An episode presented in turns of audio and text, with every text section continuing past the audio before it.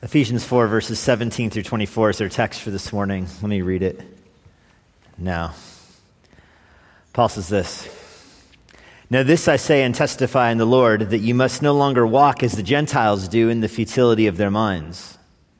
They're darkened in their understanding, alienated from the life of God because of the ignorance that is in them due to their hardness of heart.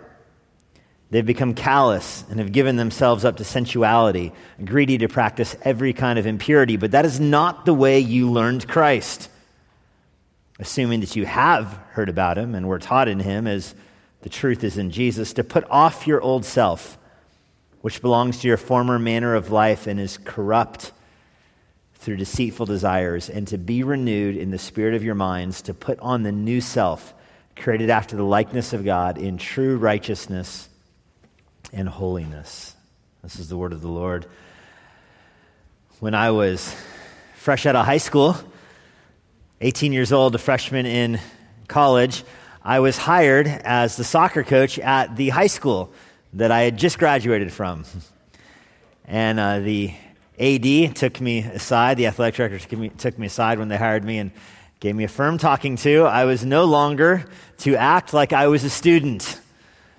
I uh, there are some practical implications for this. I could no longer park in the student parking lot, which was unfortunate because it was right next to the soccer field. I had to park in the staff parking lot, which was like on the other side of the earth from the soccer field, but that's where I had to park. I was no longer allowed to hang out with the kids in the hallway. I was an authority figure. If I saw a kid in violation of dress code, I was supposed to enforce that. I was no longer allowed to use the, this is an obvious thing to say, but the student locker room, which I had used for four years as a soccer coach now, I was banished to the staff locker room with old people and everything. I was no longer to act like a student. Now, I had a motivation for this. If I failed to comply, I would be the shortest lived coach in school history. This is the kind of language that Paul is using in Ephesians chapter 4. He's making an appeal to you to no longer walk like the Gentiles do. Now, Gentiles in Ephesians chapter 4 is just a broad term, and for our purposes this morning, it means those people who are outside of Christ. No longer live like non believers. Now, of course, the word Gentiles, used in verse 17, it's not every non believer. There are Jewish non believers as well, and the Gentiles were very different than the, the Jews were, even the Jews in Israel, although they were immoral in 10,000 ways. The Gentiles of the world are immoral differently. And we don't really need to spend a lot of time describing that, except to say that the immorality of the Gentiles was largely seen in the area of sexual immorality, in the area of greed, in the area of idolatry. And that's certainly what Paul has in mind. He uses languages, the language he uses in this passage is words that are usually used in the Bible about sexual immorality. And he's making an appeal to you to no longer live in the sexually immoral way that the people in the world live. Christians are supposed to live differently than the world, which is hard to do. There's an expression when in Rome, act like a. I mean, that's the way the world thinks. There's even that kind of pressure inside of churches to do what people call contextualize the message, to make the church fit better in the culture that is around it. But this is uh, contrary to the appeal of the Bible. The Bible appeals to you to no longer walk like the Gentiles, to stand out from the world. When in Rome, don't live like a Roman. 1 Corinthians chapter 9, Paul says when he was with the Jews, he acted like a Jew for the sake of winning them. When he was with the Gentiles, he acted like the Gentiles for the sake of winning them. When you are familiar with 1 Corinthians 9 and even Paul's example in the book of Acts, you understand what he means by that. He was seeking to guard unnecessary offenses, but he was not participating in the ungodly actions associated with those cultures. This is so imperative for Christians to understand today. The Bible, and specifically in this passage right here, makes a very clear appeal to you to not walk, not live, not act like the world. Christians are supposed to live differently than the world. He's not talking about culture wars here. He's not talking about politics. He's talking very specifically. You, as an individual, are supposed to live differently than the world around you. And the word walk here is a generic word. It's an idiom in the Bible. It just means the way you conduct yourselves, the paths you make. You have a path that you wear out in the grass, and it's obviously a metaphor. You live your life in certain patterns. The world follows certain patterns. They walk in certain ways, they conduct themselves in certain ways, and you as a believer should walk and act differently. Again, this is not talking about the politics of the thing, although I understand the goal of politics is to create a better world for you and for your family. That's outside of what Paul's talking about here in Ephesians 4. He's talking about the goal of the Christian life being that of personal change that makes you stand out from the world. You are a light. You're supposed to be on a hill. You don't darken your light. You don't hide your illumination for fear of frightening people that are walking in the dark. You let your light shine. You want to act like salt, which runs contrary to the uh, substance that it's, that it's on. You want to be distinct, different. You want to stand out from the world. This is the call of the Christian life. And we've been talking about this last few weeks. We'll talk about this next week as well. There's basically two tasks given to Christians in the Christian life one is external, one is internal. Externally, Christians are given the Great Commission. They're supposed to go into all the world making disciples. You're supposed to uh, evangelize, you're supposed to support, support missions. I mean, that's the, the global task of every Christian. You have an externally facing task, namely, go into all the world and make disciples. That's not the only task Christians are given to do. The other thing we're called to do is internally focused where we are transformed, where we become more and more like Jesus Christ. And the function of the church is to raise up missionaries and raise up evangelists for the externally facing mission, and to help you in your sanctification for the internally facing mission, that you are transformed more and more into the image of Christ. And it's that second calling that is so prominent in Ephesians chapter 4. That God gifts the church body so that we can encourage one another in godliness. The goal of the Christian life, as I said last week, is change. You are supposed to change to be less like you are now and more like Jesus. So hold on to yourself less, hold on to Christ more, grow more and more into the image of Christ. That's the calling here. And in this paragraph, I love this paragraph, Ephesians 4 17 through 24. It basically gives you two practical, basic steps for sanctification put off, put on. And that's language we'll look at more in depth next week. Next week, when we come back to it, we'll have very practical examples of what it means to put off and put on. But here in this first paragraph where Paul introduces this language, it's not immediately practical, it's very broad and general. Put off, put on. Put off the old self, put on the new self. These are your two basic steps for sanctification. I'll even give you that as an outline this morning. Two basic steps in sanctification. And of course, they're put off and put on. But as you look at the words Paul uses here in putting off and putting on, something should jump out at you. What he is predominantly concerned about in this initial put off, put on is not, you know, all the actions that he'll get into. Next week we'll see, you know, if you're stealing, put that off and put on giving. If you're angry, put that off and put on kindness. If you are drunk, put that off and put on being filled with the Spirit, comes up in Ephesians 5. If you're rebellious, put that off and put on submission. There's all these very practical put off and put ons. But in this first introduction, what Paul is concerned about is mental. It's all in the mind. It's not even the external conduct. It's how you think about sin, how you think about God, how you think about the world, how you think about your culture, how you think about yourself. The put off and put on that Paul introduces this whole concept to is mental. This is a head game. It's very interesting to think about it in that terms. That your sanctification starts in your head. Now, obviously, the ground zero of your sanctification is your heart, what you love. You are what you love. You choose according to your desires. We'll even see desire language in this passage as well. The heart is here. Last week we looked at love. Last week's passage was all about love. And I talked about before we get to the mind, we talk about what we love. But you understand that the mind feeds your heart. The mind shapes how you feel. The mind is feeding food for the affections to your heart. And so when Paul talks about putting off and putting on, coming more into the image of Christ, he goes right to the mind right to the mind. And he's talking about growing in holiness. So the first step here is you put off ignorance. You put off ignorance. A few weeks ago, I misspelled knowledge on the slide. I kind of wanted to misspell ignorance this week just so it had a symmetrical irony to it, but I think it's spelled correctly. You put off ignorance, Paul calls you to do. Put it away. And ignorance is the, the word that I chose, is, is the word Paul uses in verse 18 because of the ignorance that is in them. But it's a, it's a very generic and broad word. I struggled with whether or not that's the best word to use because ignorance can almost imply a lack of culpability or an innocence to it, and that's not the way Paul's using it here. Paul's using it here in terms of in, an intentional ignorance. You're not naively ignorant, you are intentionally and belligerently ignorant. You're the kid that runs away from his parents when they are instructing him, runs away out of the room so you don't get to, you know, finish hearing your tasks so you can plead ignorance later.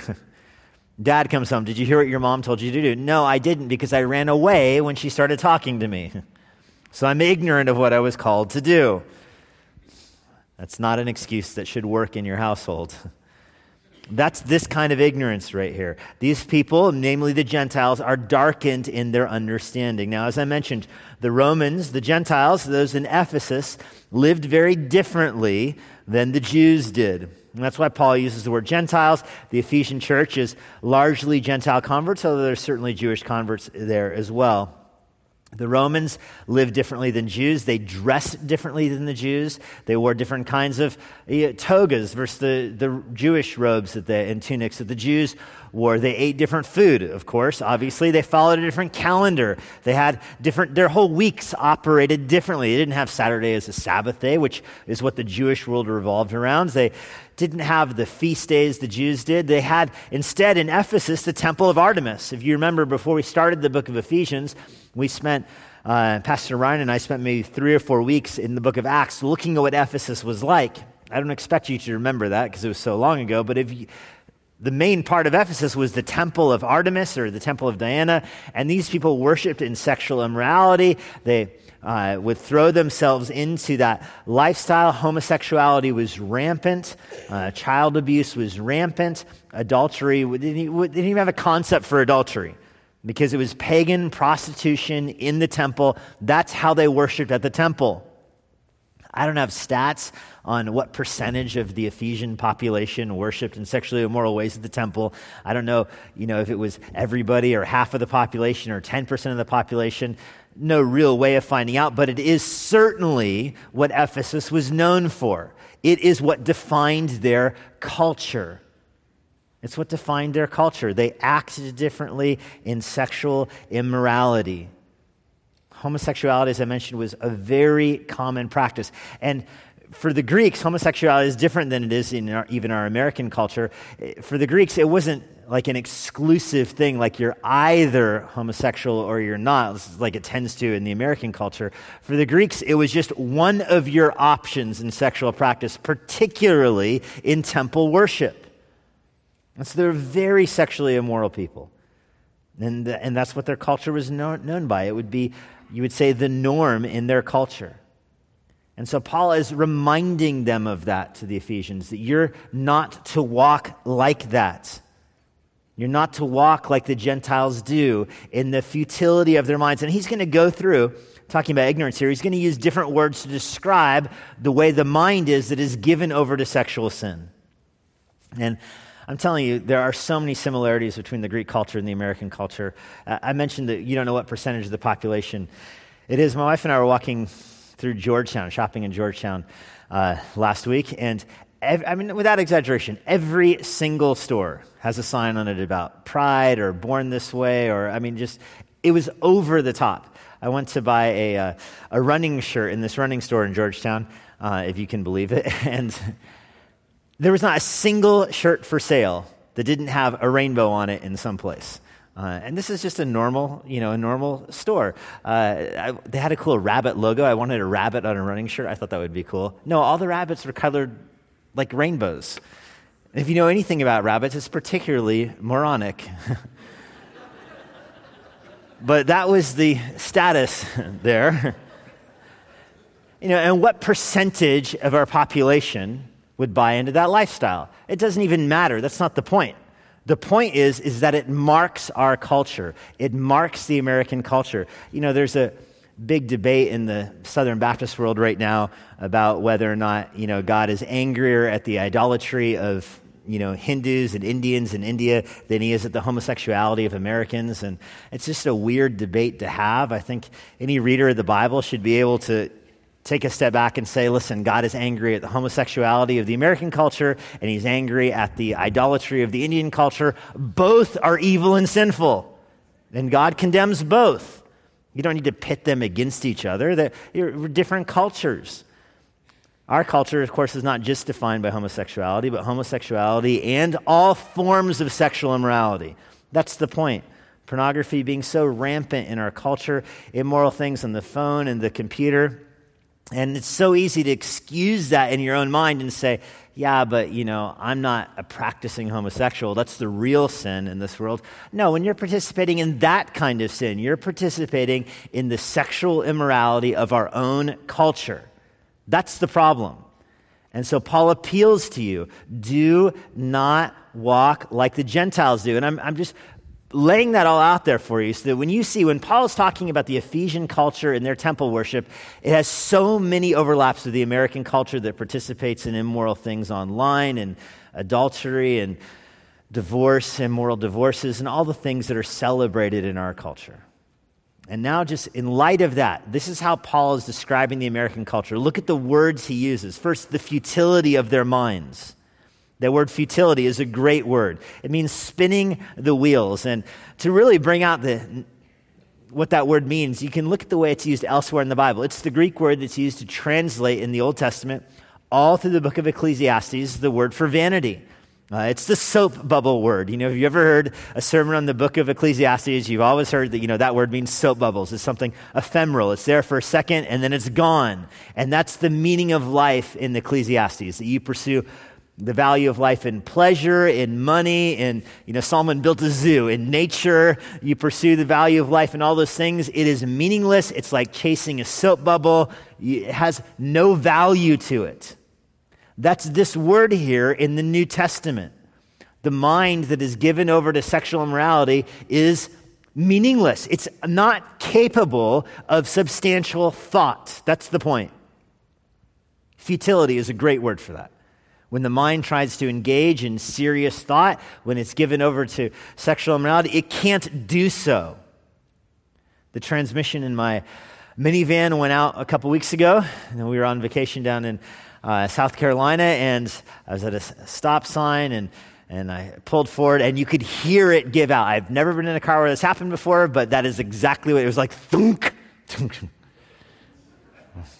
And there were people outside. We were kind of in a parking lot. There were people outside, and they all turn around and go, "Whoa!" Like in one voice. That didn't sound good. I'm like, okay, it's bad when these like dudes in monster pickup trucks and everything are looking at you, going, "Man, you're in trouble." me and my little minivan, yikes. and so I could rev it, I could, you know, turn it on and run it, and I could rev it, and the RPM would go up and everything, but it is not moving a muscle. Thing is not going anywhere. It doesn't matter how much gas I give it or whatever, its transmission's broke, it's done. That's the word futility push the gas all you want. It's not going anywhere. That is the mind that is given over to sexual immorality. It can think all at once, its thoughts don't mean anything. It's spinning its wheels. This is, would not be a politically correct thing to say today, would it? It's the person who's given over to sexual immorality, you're not capable of rational thought. That leads to a hopeless life. You know, spinning your wheels, it's a hopeless scenario. You can't make progress.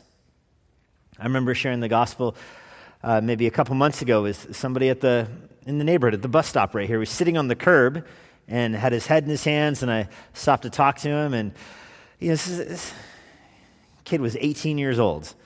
And he tells me how hopeless his life is because he moved in with his girlfriend. He was in an immoral relationship with his girlfriend, and then he caught his girlfriend with some other guy at the gym or something like that.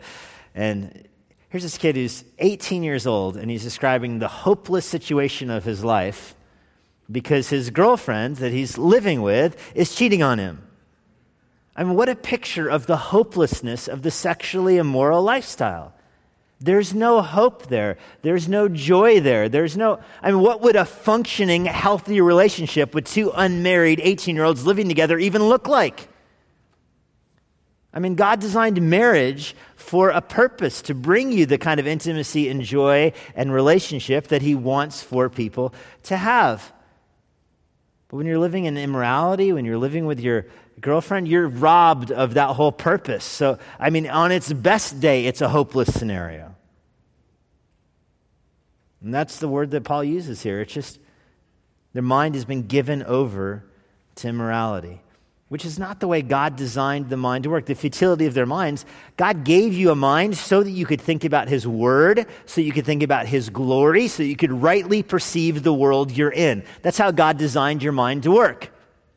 He made it so you can understand Him. But the person who gives himself over to the immorality of the world has futility in their minds. And the words keep going on. futility was the nice one.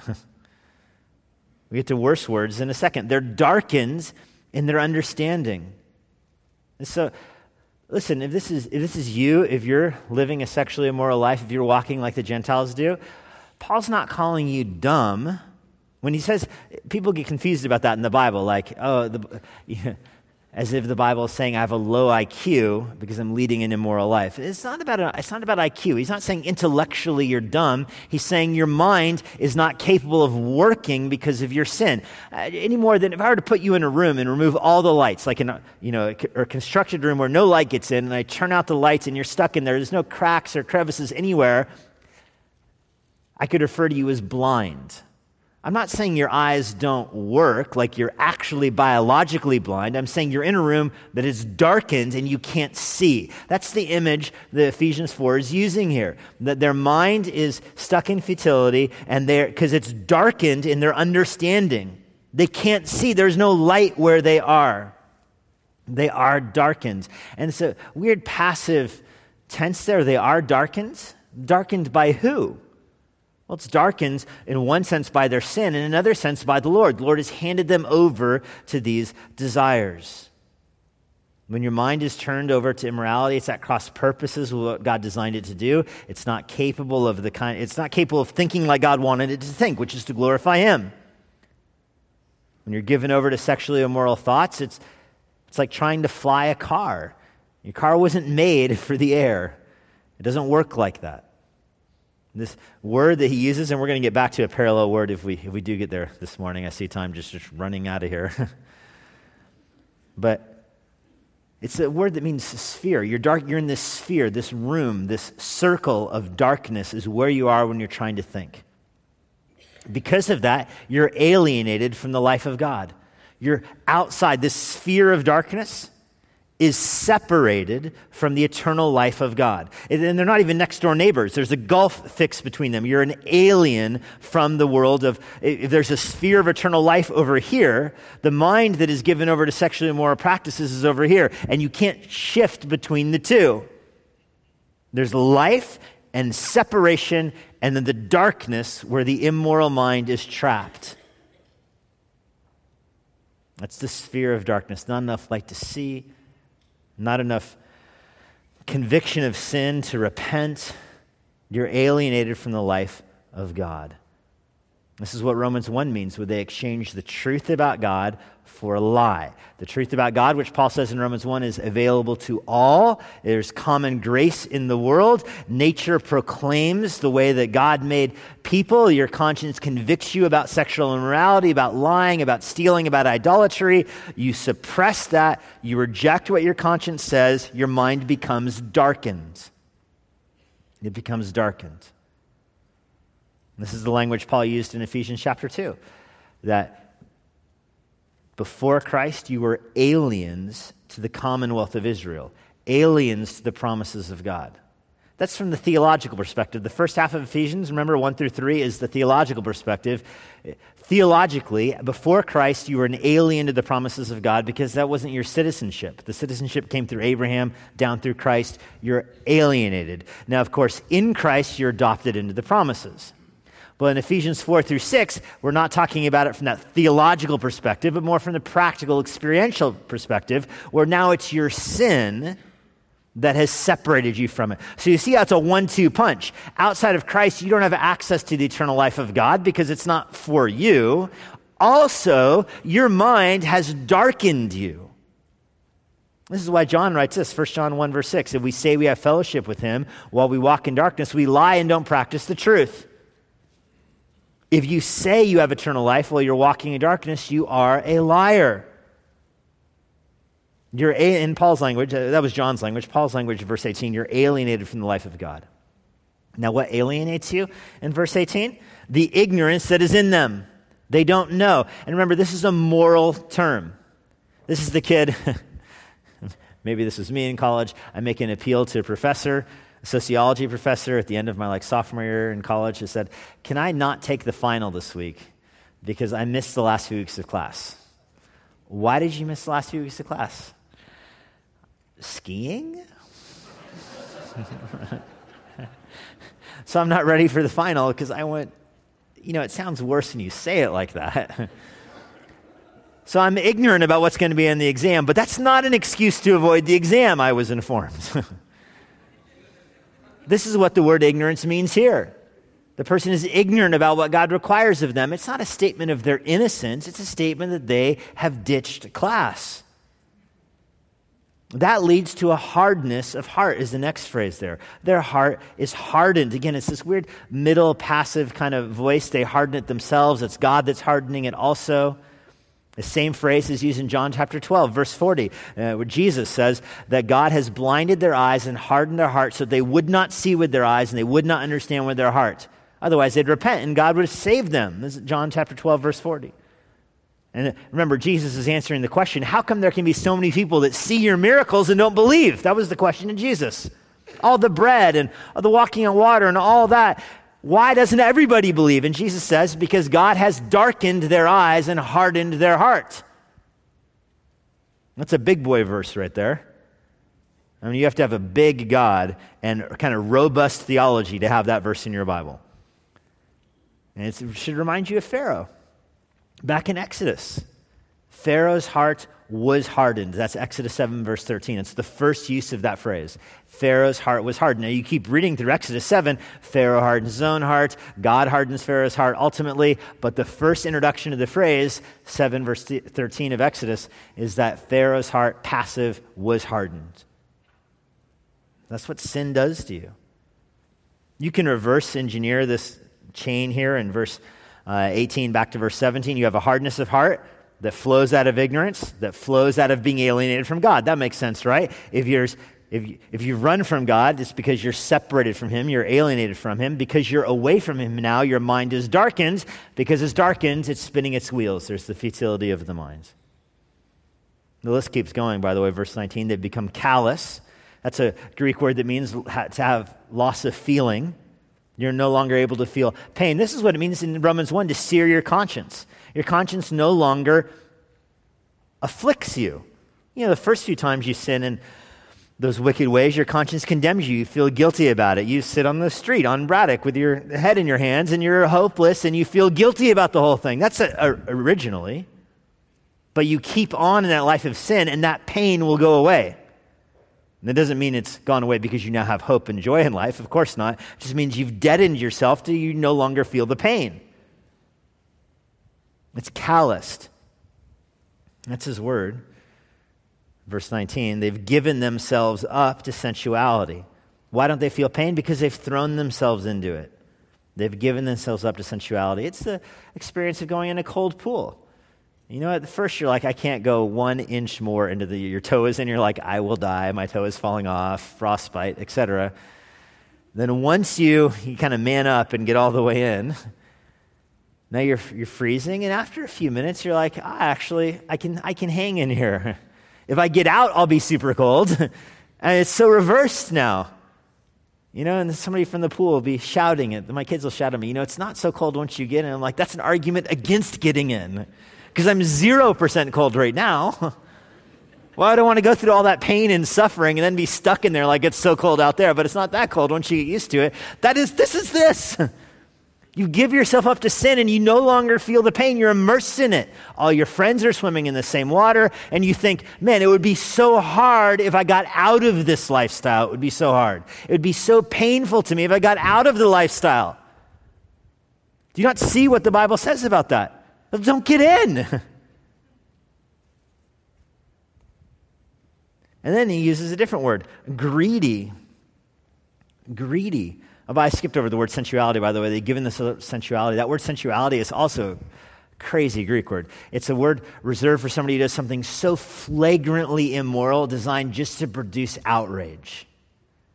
There's an example that most Greek dictionaries use of somebody finding the town patriarch, like the wise scholar who sits by the Greek fountain in the middle of the town plaza, and the, the teenager walks up and punches him in the face, knocks him into the fountain for no reason, not even the joy derived from punching him. He actually gets the joy from the anger everybody has about how could such, such a thing be allowed to take place. That's where he gets his joy from, is the anger over the act.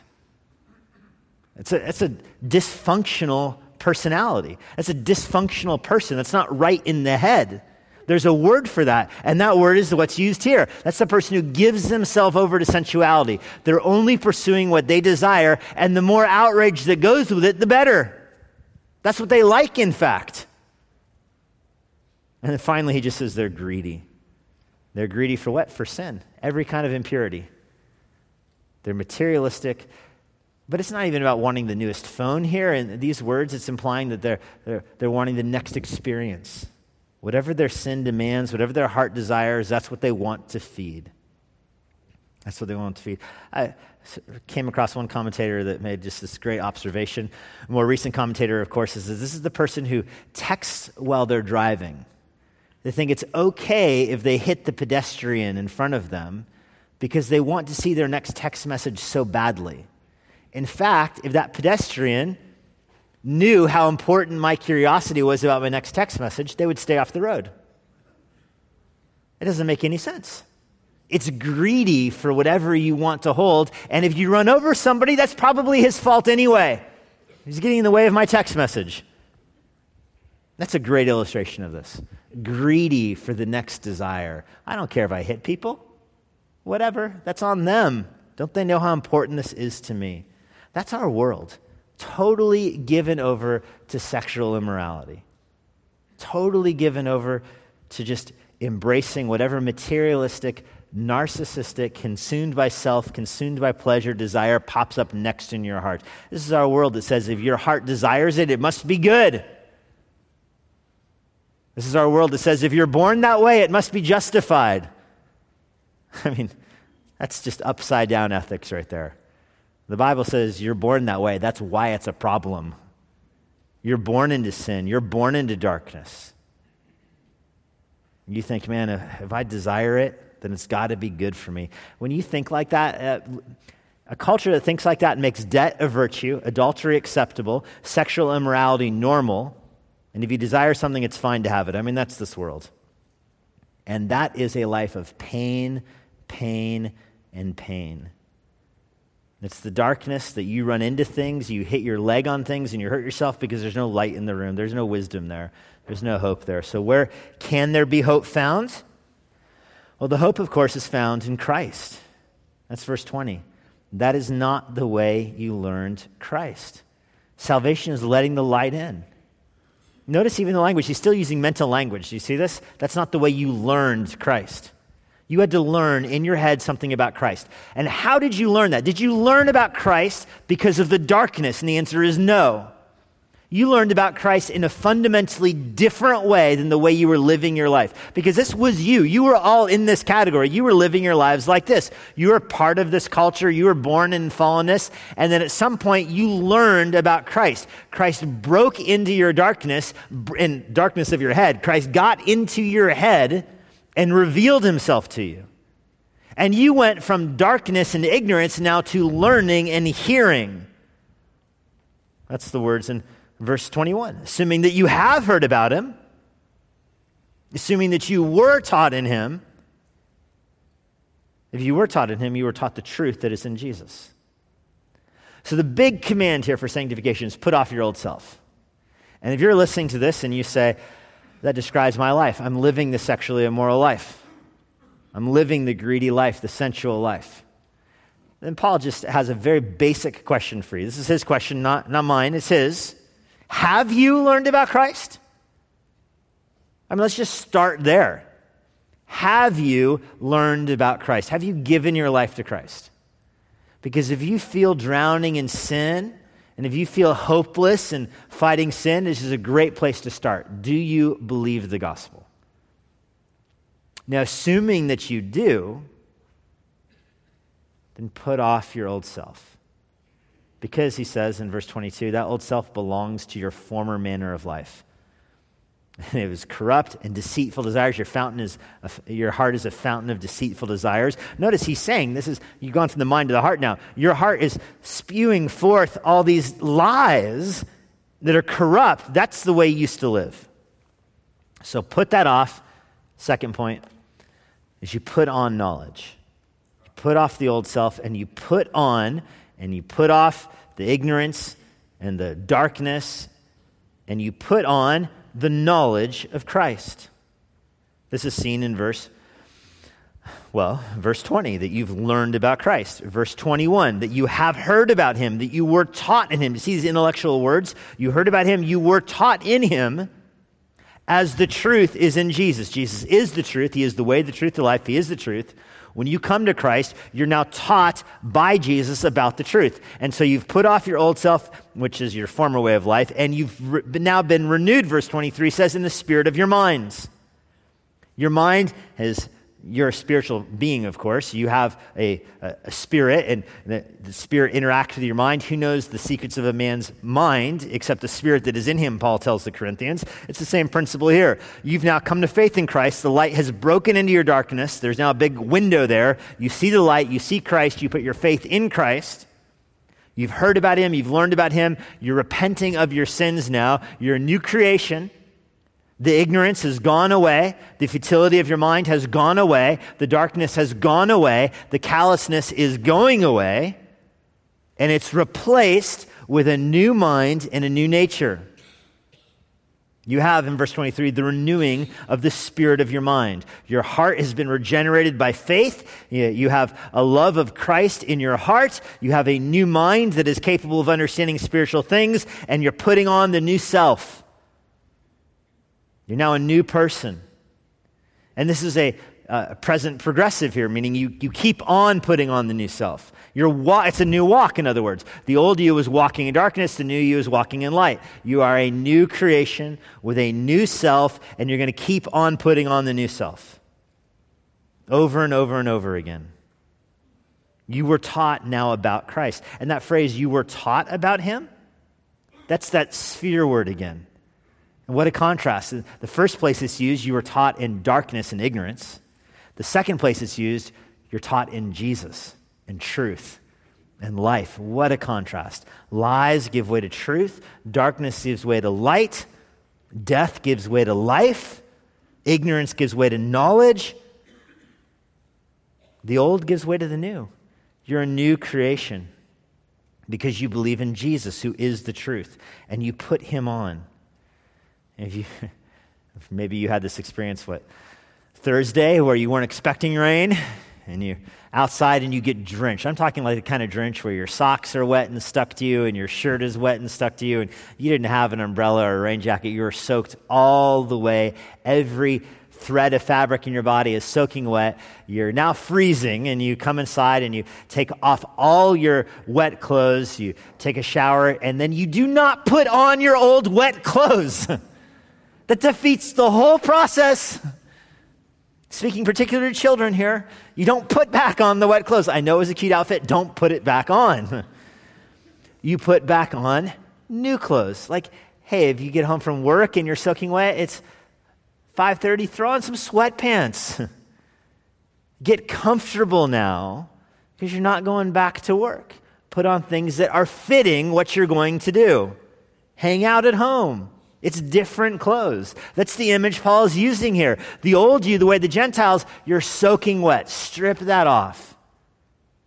And keep putting on the new clothes, the renewal of the mind. this doesn't mean that you never sin anymore, because the old you is gone but some of your habits are hard to break, some of your thinking is hard to change. This is the process of sanctification. You'll be changing the rest of your life. It definitely means you do not have two natures, though. You don't have an old you and a new you duking it out inside of you. And when you come to faith in Christ, you have a new you. The old is dead and gone, Behold, the new is come. So I don't buy that you can have these two natures. You can have a Christian nature and an unchristian nature at the same time. You can be a Christian and not a Christian simultaneously. There's a new you with love for Christ, and a new mind, a new spirit, a new heart, new loves, new affections, new desires, new habits, new friends, new people, new culture, new paths, new ways. You'll still sin. As I mentioned, because you're a work in progress, there's an ongoing process of sanctification that will take you the rest of your life. You're being renewed. As I mentioned, it's a continual verb. It will happen the rest of your days. Well, now we'll look at some practical applications, some practical examples of putting off and putting on next week. One of the first things I had to do as I was a coach back at this high school is I was informed by our school security officers that uh, one of the players was after school walking from the high school over to the middle school, which is like a couple blocks away, and riding the middle school bus home. That's weird, isn't it? And you're not allowed to do that. And he was, he was lying to the bus driver. He's telling the bus driver he's like a seventh grader or something that gets in high school. But he's walking to the middle school to ride the middle school bus home. So I'm now tasked to go talk to him, and I go, like, hey, what are you doing? and the bottom line is, he had friends in middle school, and he liked the middle school friends, and he didn't have friends in high school. He was going to walk over to middle school and take the bus. And I didn't have like any profound adult wisdom to him. I just had like, hey man, you got to grow up. You're not in middle school anymore. You don't get to ride the middle school bus anymore. Not allowed, my friends, man. Grow up. Make friends in high school. You can't go back. This is the same thing I would appeal to some of you. You have a love for Christ in your life, you have faith in Christ, but you find yourself still walking over to live in the former life and to take the middle school bus. Grow up. Don't go back. Recognize that sin you're entertaining in your mind, that's ignorance, that's darkness. It leads to callousness, it defiles you. Grow up, repent of it, and put on the new self and walk in newness of life. Lord, we're thankful for the freedom we have in Christ. The gospel brings us the freedom that Jesus brings when he rescues us from sin.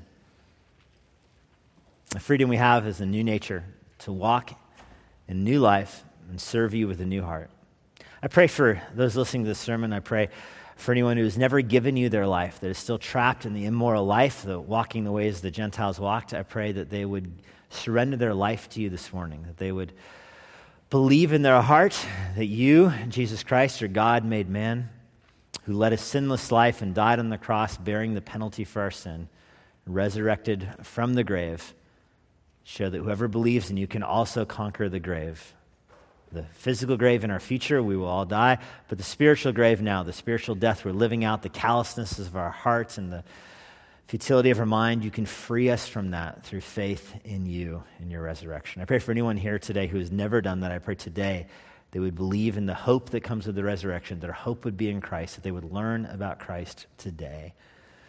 For the rest of us, Lord, I pray that you would give us the courage to put off sin you would give us the boldness and the faith to believe that we have a new, uh, that we are a new creation, that we're new creatures with a new mind. And you'd give us the courage to walk that way. We ask this in Jesus' name. Amen. And now, for a parting word from Pastor Jesse Johnson. Thanks for joining us today. If you're in the Washington, D.C. area, I would love to meet you personally at Immanuel Bible Church. Our service times and other church information is on our website at ibc.church. If you want information about the Master's Seminary and their Washington, D.C. location, go to tms.edu. I hope this resource has been an encouragement to you and it helps you seek the Lord daily, serve others around you, and share the gospel of Jesus Christ with boldness. May the Lord bless you.